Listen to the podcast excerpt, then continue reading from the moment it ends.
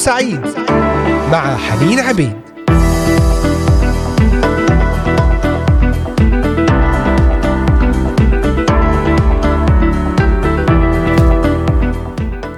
أهلا وسهلا بكم أحبائي المستمعين والمتابعين أينما كنتم وانضممتم إلينا في هذه الأثناء لهذا البث الحي والمباشر من إذاعة صوت الأمل. أجمل وأطيب التحيات من هنا من الأراضي المقدسة لجميع المستمعين والمستمعات أينما انضممتم إلينا من مختلف بلدان الشرق الأوسط بلدان أوروبا كندا أمريكا أستراليا. أحييكم أجمل وأطيب ترحيب معكم على الهواء مباشرة حنين عبيد. أهلا بكم جميعا حلقة جديدة لهذا اليوم الأربعاء الحادي والثلاثين من شهر يناير كانون الثاني عام 2024 موضوع الحلقة اليوم هو لا وجود لراحة حقيقية بدون غفران الخطية. لا وجود لراحة حقيقية بدون غفران الخطية. فتابعونا واستمعوا إلينا من خلال قناة اليوتيوب للبث المباشر إذاعة صوت الأمل. وعلى تطبيقات الهواتف النقالة Voice of Hope Middle East وعلى موقعنا الرسمي voiceofhope.com أيضا تابعونا على صفحة الفيسبوك إذاعة صوت الأمل واكتبوا بتعليقات ومشاركات أفكار وطلبات صلاة وعلى منصتي التليجرام والإنستغرام Voice of Hope. كذلك استمعوا إلى حلقات برامجنا على منصة Pocket Casts ومنصة Spotify لا وجود لراحة حقيقية بدون غفران الخطية. ويا لها من دعوة ويا له من وعد بلا مثيل. في اتضاع عجيب مذهل اقترب رب المجد ملك الملوك إلى الخطاه المثقلين بأقصى الأحمال ودعاهم إليه واعدا إياهم بالراحة قائلا تعالوا إلي يا جميع المتعبين والثقلي الاحمال وأنا أريحكم. هذا الوعد المبارك في إنجيل متى الأصحاح الحادي عشر والآية الثامنة والعشرين. أي حب هذا؟ فقد صار في مقدور الخطى الأثم أن يدنوا منه وأن يمثلوا في محضره ليريحهم. فلا وجود للحواجز ولا حاجة إلى وسطاء. متى أرادوا أن يلتقوا به وجدوه أمامهم مرحبا بهم ليزيل أتعابهم ويرفع عنهم أثقالهم. هو موجود ليريح الكل من كل تعب وثقل. فلا راحة بدون يسوع. فارتكاب المزيد من الخطايا لا يريح الخاطئ بل يزيده تعبا. وامتلاك الشهرة أو المال الكثير واعتلاء المناصب العليا كلها أمور تعجز أن تريح الإنسان. كان سليمان ملكا في غاية الثراء وذا صيت عظيم وقوة فائقة. وسجل لنا خلاصة خبرته في الحياة في هذه الكلمات الوجيزة. باطل الأباطيل قال الجامعة. أي سليمان الكل باطل أي فارغ. رأيت كل الأعمال التي عملت تحت الشمس فإذا الكل باطل وقبض الريح.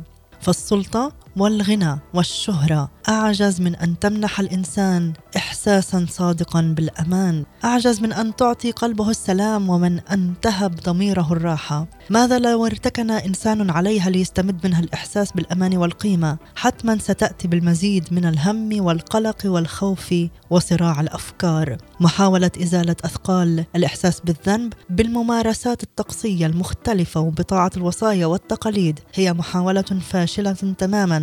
نتذكر قصة الشاب الغني. فبرغم اجتهاده لحفظ كل وصايا الناموس شريعة موسى ظل قلقا من جهة أبديته شاعرا أن شيئا ما لا يزال ينقصه. لهذا أتى إلى الرب يسوع متسائلا أي صلاح أعمل لتكون لي الحياة الأبدية؟ الوصايا كلها حفظتها منذ حداثتي فماذا يعوزني بعد؟ لنتأمل أحبائي المستمعين لم يطلب الرب من ثقلي الأحمال أن يفعلوا أي شيء حتى يريحهم. ببساطة قال لهم تعالوا إلي. فالراحة من أثقال ذنوب الخطايا راحة ينالها الخاطئ مجانا بالنعمة بالإيمان. بالنعمة أنتم مخلصون كما ذكر في رسالة أفسس الأصحاح الثاني. لا راحة من ثقل الخطية والعبودية إلا بالرب يسوع المسيح. تعالوا إلي. لا يتوجب عليك أن تفعل شيء سوى أن تأتي إليه وترمي كل أحمالك ومشغولياتك عليه. تعالوا نبدأ هذه الحلقة بترنيمة رائعة مع جمال زكي سيب المشغولية وارميها علي. اترك كل مشغولية وثقل وهم وهم الخطية على الرب يسوع المسيح. فهو دائما في جوارك. عيناه عليك لا يتركك. ولا يهملك. هو عن يمينك وعن يسارك. نستمع إلى الوعود الرائعة مع هذه الترنيمة ونعود ونكمل وإياكم في موضوع حلقتنا لهذا اليوم. لا راحة حقيقية إلا بغفران الخطية. ابقوا معنا مستمعينا الأحباء. سيب المشغولية وارميها عليا. سيب المشغولية وارميها عليا. مدام خدت العطية تحميك من الخطية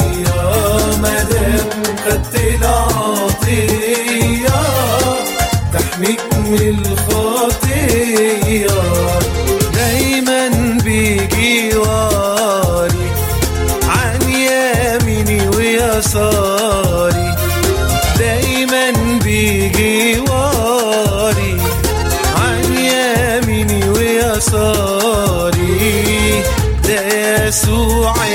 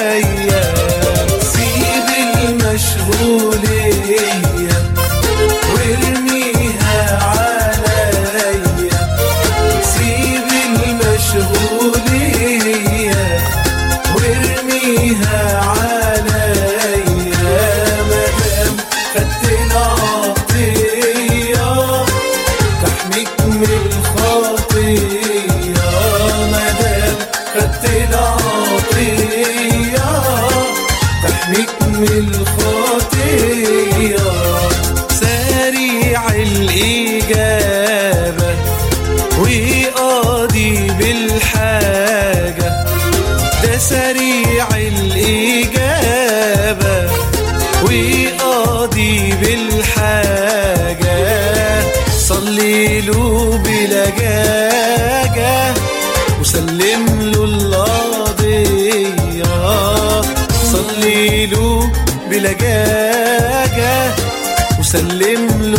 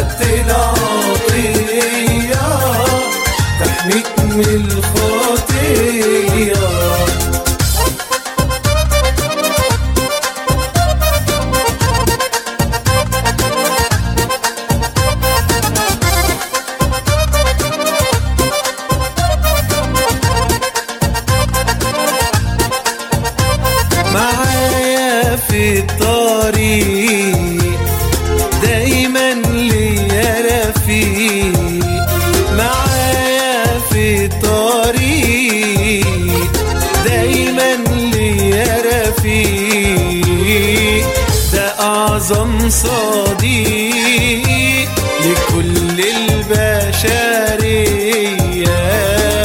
ده أعظم صديق لكل البشرية.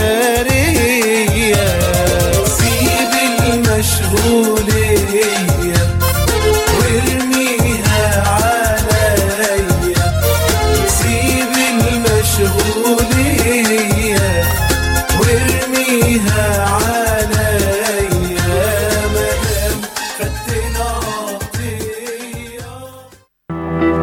تستمعون الآن لبرنامج نهاركم سعيد مع حنين عبيد.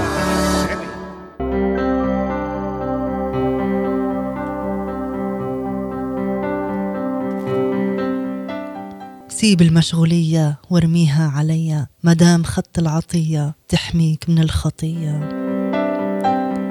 في بداية هذه الحلقة ذكرنا الوعد الرائع من الرب يسوع المسيح. تعالوا إلي يا جميع المتعبين والثقلي الأحمال وأنا أريحكم. موضوع حلقتنا لهذا اليوم لا وجود لراحة حقيقية إلا بغفران الخطية. الخطية هي أعظم وأثقل حمل فلنتركه ولنلقه على الرب ونأخذ العطية عطية الخلاص المجانية التي تحمينا من سطوة الخطية.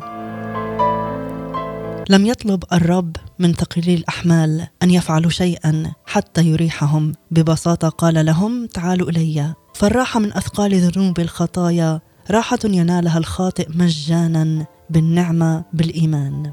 المرأة الخاطئة هل استراحت من أثقال ذنوبها وتحولت من فاجرة إلى بارة بإتمامها لوصايا الله أي بإتمامها للناموس؟ كلا. فكلمة الله تقول لأنه إن كان بالناموس بر في المسيح إذا مات بلا سبب. لم تنل المرأة الراحة من أثقال خطاياها كما لم تحظى بالبر نتيجة لأعمال عظيمة قامت بها. كلا بل نتيجة لعمل فريد قام به الرب يسوع المسيح على الصليب. أسلم نفسه للموت متحملا بالكامل دينونة خطاياها. سجل الكتاب المقدس في إنجيل لوقا الأصحاح السابع. إحدى لقاءات هذه المرأة مع الرب في بيت سمعان الفريسي. القراءة المدققة لتفاصيل هذا اللقاء تقنعنا بأنه ليس اللقاء الذي نالت فيه المرأة راحة من أثقال خطاياها بل هو لقاؤها الثاني معه. أين حدث هذا اللقاء الثاني؟ هل في مدينة كفر ناحوم المدينة المجاورة بحيرة طبرية والتي سكن فيها الرب يسوع ومنها أطلق دعوته العظيمة للخطاة تعالوا إلي يا جميع المتعبين والثقلي الأحمال وأنا أريحكم.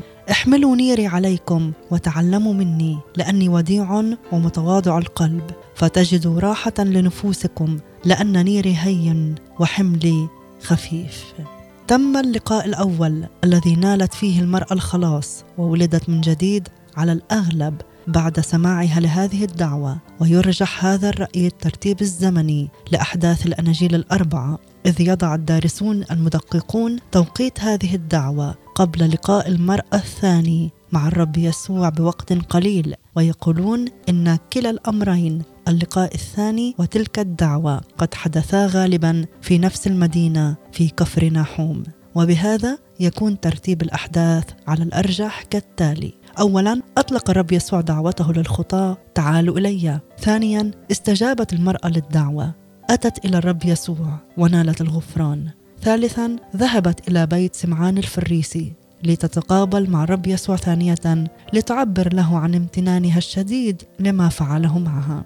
وأيا كانت الحقيقة سواء أتت المرأة إلى الرب يسوع ونالت الغفران إثر سماعها لكلمات هذه الدعوة العظيمة أو حدث ذلك في مناسبة أخرى فالمؤكد أن كلمات هذه الدعوة تشير إلى ما جرى معها. هذه الدعوة تتحدث عن راحتين هذه الدعوة التي أطلقها الرب يسوع في كفر ناحوم تنقسم إلى جزئين.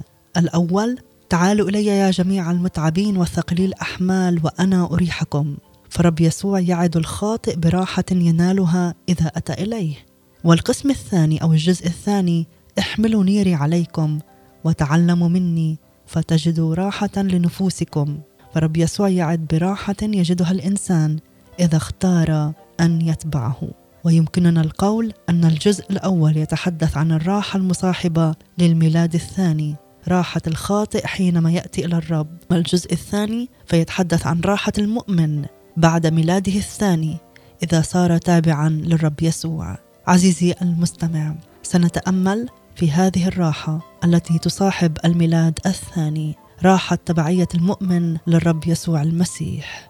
ولكن دعونا نسمع لهذه الترنيمة. أولا مع مدحت رشدي تربطني بيك مشاعر ونعود ونكمل وإياكم ابقوا معنا. بنا علاقة انت بنيتها نسجتها بيديك يوم ورا يوم انت رعيتها كبرت مسنودة عليك. علاقة انت بنيتها نسجتها بيديك يوم ورا يوم انت رايتها. كبرت مسنودة عليك. يا يسوع.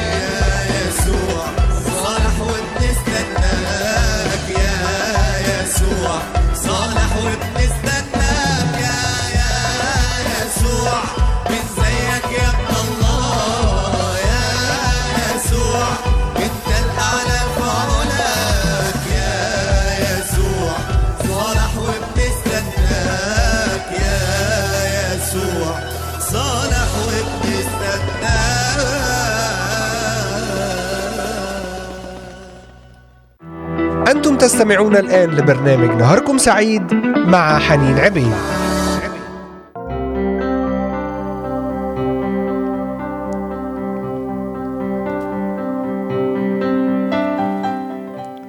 تغير قلبي كتير لما طاع إرشاداتك. بيننا علاقة أنت بنتها كبرت مسنودة عليك. نعم. ونتحدث في هذه الحلقة عن الخطية. لا حرية حقيقية لا سعادة حقيقية لا فرح حقيقي إلا نتخلص من حياة الخطية. وهذا ما جاء من أجله الرب يسوع المسيح وفعله من أجلنا على الصليب. لا راحة حقيقية للضمير المتعب المثقل بالإحساس بالذنب. إلا عندما يتقابل مع الرب يسوع المسيح. هو الذي قال تعالوا إلي يا جميع المتعبين والثقلي الأحمال وأنا أريحكم. هذه الراحة تصاحب الميلاد الثاني أي قبول الرب يسوع المسيح مخلصا شخصيا للحياة. نلاحظ ترتيب الكلمات. هو لم يقل احملوا نيري قبل. وأنا أريحكم بل هو يريحنا اولا لنصبح قادرين أن نحمل نيره. فلن نقدر أن نحمل نير الرب يسوع قبل أن يريحنا هو اولا من أحمال آثامنا. وعندما نقرأ الرسالة إلى أفسس نتأكد من هذه الحقيقة. نقرأ كل الرسالة ست إصحاحات نتأكد من هذه الحقيقة. فالرسالة تتحدث عن سير المؤمن وسط العالم في إصحاحيها الرابع والخامس. والآية الرئيسية لهذا الجزء هي فأطلب إليكم أنا الأسير في الرب أن تسلكوا كما يحق للدعوة التي دعيتم بها. وتتحدث عن وقفة المؤمن الثابتة تجاه مهاجمة قوى الظلمة في الأصحاح السادس. والآية الرئيسية هي البسوا سلاح الله الكامل لكي تقدروا أن تثبتوا ضد مكايد إبليس. بمعنى تقفوا. الآية الأولى تقول أطلب إليكم أنا الأسير في الرب أن تسلكوا أي أن تسيروا. والآية الثانية تطلب أن نثبت أن نقف. قبل حديث الرسالة عن السير والوقوف حدثتنا في الأصحاحين الأول والثاني عن الراحة. فالراحة هي الأساس والآية الرئيسية المعبرة عن هذا المعنى تأتي في الأصحاح الثاني وهي أقامنا معه وأجلسنا في السماويات في المسيح يسوع. الجلوس يعبر عن الراحة ونتأمل فترتيب الرب لنا هو اولا الجلوس ثم ثانيا السير. ثم ثالثا الوقوف. فالراحة تسبق سيرنا في هذا العالم كما يحق لدعوة الرب لنا كما تسبق وقفتنا الصامدة أمام هجمات قوى الظلمة. وقراءة الإصحاحين الأولين في رسالة أفسس يشرحان لنا المقصود بالراحة التي ينالها الخاطئ عند ولادته من فوق وهي باختصار راحة ذات شقين. أولا راحة بسبب إدراكه أي إدراك هذا الخاطئ أن الله يراه قديسا بلا لوم فخطاياه قد غفرت. وثانيا راح بسبب معرفته أن له مكانة عظيمة. الخطايا غفرت ولنا مكانة عظيمة. نتحدث اولا عن الخطايا المغفورة. ففي الإصحاح الأول تقابلنا هذه الآية العظيمة الذي فيه أي في المسيح لنا الفداء بدمه غفران الخطايا حسب غنى نعمته. الأصحاح الأول من رسالة أفسس الآية السابعة. وكلمة خطايا هنا هي ترجمة للكلمة اليونانية والتي تعني جانبا ويسقط يسقط جانبا. فكل خطية هي سقطة مدمرة للإنسان. ولكن الآية تقول إن كل هذه السقطات بلا استثناء قد غفرت بدم يسوع المسيح الكريم محيت تماما ولم يعد الله الآب يراها وكأنها لم تحدث أبدا.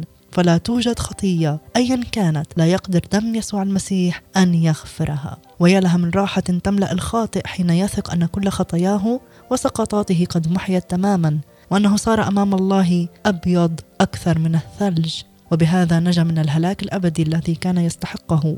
وباستطاعته أن يسامح نفسه كل المسامحة على أي خطية ارتكبها من قبل. ويتحرر بالكامل من عقد الذنب. ونلاحظ أن الأمر ليس مجرد محو للخطايا التي ارتكبت من أمام وجه الله بل أعظم من هذا.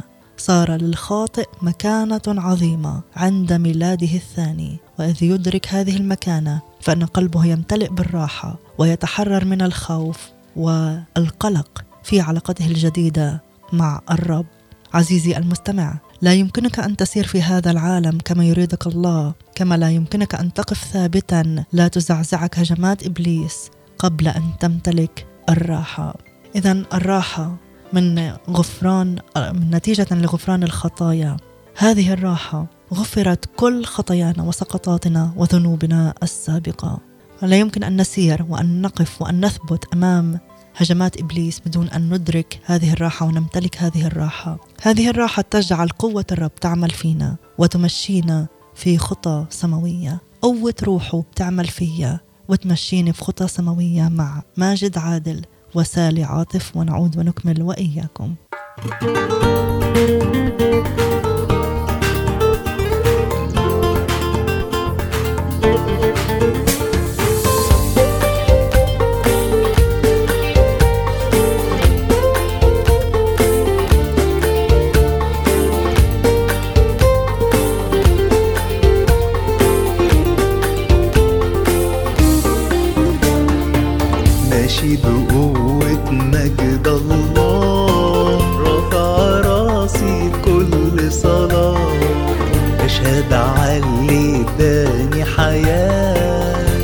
her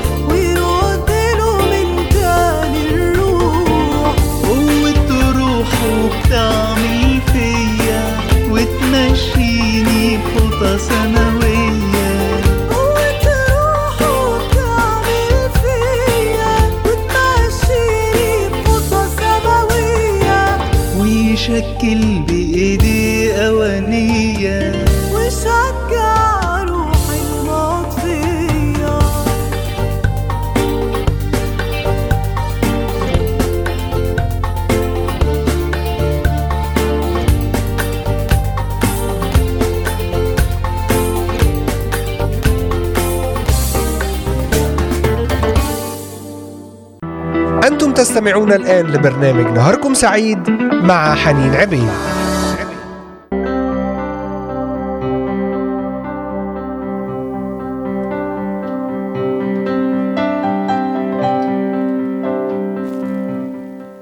عدنا إليكم أحبائي المستمعين بعد هذه الترنيمة الرائعة والمباركة مع ماجد عادل وسالي عاطف قوة روحه بتعمل فيا وتمشيني بخطى سماوية. ذكرنا قبل الفاصل بأننا لا يمكن أن نسير في هذا العالم كما يريدنا الله ولا يمكن أن نبقى ثابتين أو نقف ثابتين. لا تزعزعنا هجمات إبليس قبل أن نمتلك الراحة. نتحدث عن الراحة من الضمير المثقل بالخطايا. الراحة من خطايانا من سقطاتنا من آثامنا السابقة.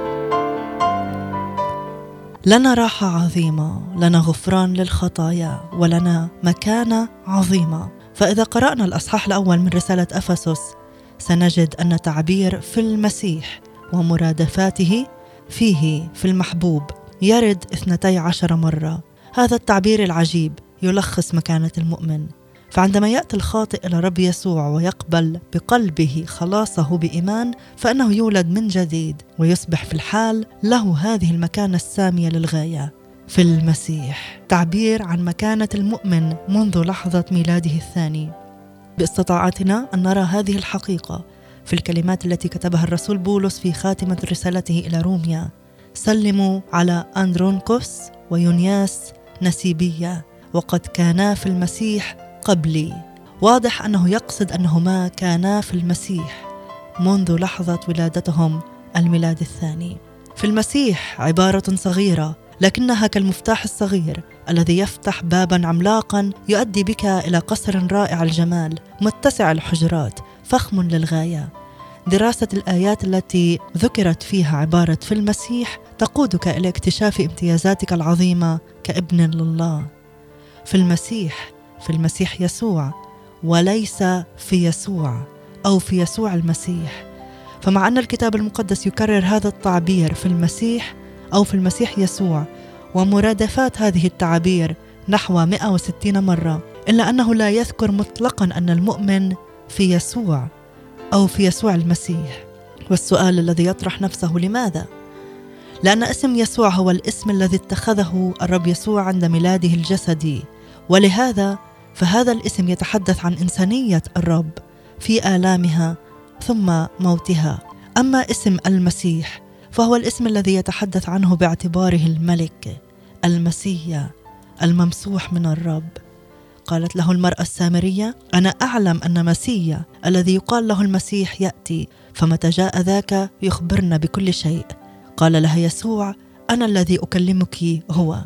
كما يتحدث اسم المسيح عن قيامته.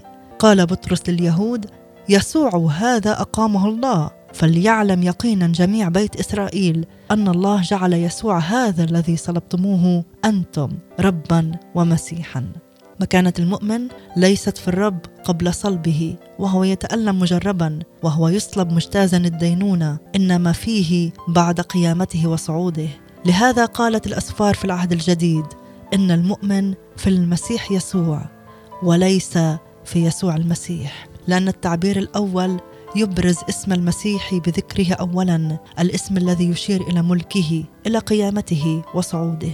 تقول الرسالة إلى أفسس إن الله أقامنا وأجلسنا في السماويات في المسيح يسوع. هذه هي المكانة التي نلناها بعد ميلادنا الثاني في المسيح يسوع الجالس على العرش في السماء. يا له من امتياز.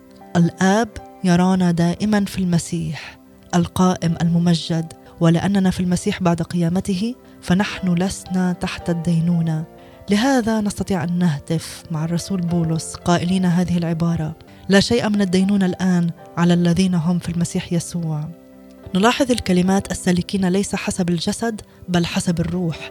هذه الكلمات تأتي لتكمل الآية السابقة في الترجمة العربية الشائعة فان دايك غير موجودة في الترجمات الدقيقة كما لا تأتي في الترجمة القبطية القديمة. الترجمة العربية الحديثة وإلى جانب هذا وهذه الكلمات غير موجودة في أغلب المخطوطات. السبب الذي لأجله أعلن هذا الحق أعلنه بولس الرسول في هتافه. السبب هو ليست حالة المؤمن. سبب غياب الدينونة ليست حالة المؤمن بل أنه يسلك بالروح ومكانه في الرب يسوع المسيح. بالنظر إلى مكانة المؤمن الآن باعتباره جالسا في السماويات فالرب الديان لا يرى المؤمن في ذاته بل بحسب مكانته في المسيح ولهذا يحسبه بلا لوم. وليس تحت دينونه لأن الدينونه تحملها الرب يسوع كاملة على الصليب. ينظر إلى حالة المؤمن الذي يسلك بالروح. يسلك بالروح لكنه معرض للأخطاء. لكن الآب ينظر إليه حسب حالته أنه في السماويات أنه في المسيح يقوم بتنقيته يقوم بالعمل في حياته. أحبائي سنتحدث أكثر عن حالة المؤمن ومكانته في حلقة الغد بنعمة الرب. لكن الآن دعونا نميز بين الأمرين حالة المؤمن ومكانته. بالنسبة لحالته فالمؤمن مدعو للنمو والرسول يوحنا في رسالته الأولى يحدد ثلاثة مستويات للنمو. اولا اطفالا ثم احداثا ثم آباء. كلمة الله تدعونا أن ننمو في المعرفة وفي الحب وفي السلوك المدقق وفي المواهب الروحية. المؤمن مدعو أن يتغير في حالته إلى الأفضل من مجد إلى مجد. ربما يتهاون فيضعف ويتراجع إلى الوراء. لذا فحالته غير ثابتة متغيرة. أما مكانة المؤمن أمام الله فثابتة لا تتغير. إنه دائما في المسيح القائم الممجد. كانت حالة المؤمنين في كنيسة كورنثوس سيئة. مع هذا كتب إليهم الرسول بولس قائلا إلى كنيسة الله التي في كورنثوس المقدسين في المسيح يسوع. مكانتهم هي في المسيح يسوع. لم تهتز برغم سوء حالتهم. يا له من امتياز عجيب. إن المكانه مكانتي ومكانتك ومكانتنا دائما ثابتة منذ لحظة ميلادنا الثاني الذي من فوق. فهل تصدق هذا؟ وهل لك الثقة أن تعترف بما قالته كلمة الله عنك فتقول ما أعظم مكانتي؟ الله يراني في المسيح فيحسبني قديسا بلا لوم. ما أعظم مكانتي إنني في مكانة أعلى من إبليس وقواته لأنني جالس في السماويات في المسيح. هو الجالس في السماويات فوق كل رياسة وسلطان وقوة وسيادة. لذلك أقدر أن أدوس على قوات العدو بقدمي وأن أقاومه فيهرب من أمامي وأن أطرده فيفر في خزي وعار. أحبائي المستمعين الرب الله الآب لا يرى تناقضا بين مكانتنا وحالتنا فمشيئته هي أن تناسب حالتنا مكانتنا فنحيا عمليا ما يتناسب مع عظمة هذه المكانة. هذه المكانة هي أننا قديسين أننا أبرار أننا كاملين أننا طاهرين كلنا. بنعمة الرب سنتحدث عن هذه الامتيازات في مكانتنا الجديدة. قديسين أبرار كاملين طاهرين. في حلقة الغد. فتابعونا عبر إذاعة صوت الأمل وبرنامج نهاركم سعيد وضمن سلسلة أساسيات الإيمان لنشرح أكثر عن هذه الامتيازات في مكانتنا ونحن جالسين في السماويات. صلاتي أن تعمل هذه الكلمات في قلوبكم أحبائي المستمعين ويختمها الروح القدس. لتكون بركة لتكون سبب في التشجيع. لا تنظر إلى خطاياك. لا تنظر إلى نفسك ولا ضعفك ولا خزيك بل انظر إلى الرب يسوع المسيح. انظر إلى مكانتك فيه. أنك قديس أنك محبوب أنك غالي. نعم نخطئ ونتعثر لكن لنا عرش نعمة مفتوح دائما من أجلنا. نستطيع أن نأتي ونتقدم إليه كل حين. الرب يحبك جدا جدا. يريد أن يغفر خطيتك. يريد أن يريحك من ثقل الخطية. تعال إليه اليوم. أقبل إليه. ما زالت الدعوة مفتوحة. تعالوا إلي. ما عليك إلا أن تأتي. تسلم قلبك له. تسلم حياتك. اعترف بحالتك أنك خاطئ أنك تحتاج إلى نعمة. تحتاج إلى خلاص. خلاص من فوق. ليس من داخلك ليس بقدراتك. قل له يا رب أفتح باب قلبي. أقبل دعوتك. تعالوا إلي. اتي إليك بثقل خطياتي لتريحني من إحساس الذنب وتعطيني حياة أبدية. آمين. أشكرك يا رب على كل من استمع إلينا اليوم.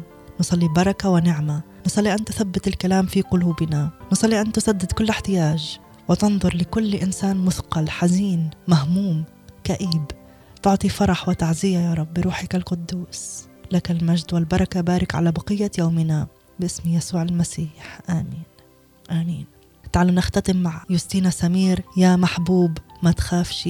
باسم الرب يسوع ولنا لقاء جديد بنعمة الرب يوم غد لنكمل في هذا الموضوع. هذه محبتي وتحياتي كانت معكم حنين عبيد. إلى اللقاء. نهاركم سعيد.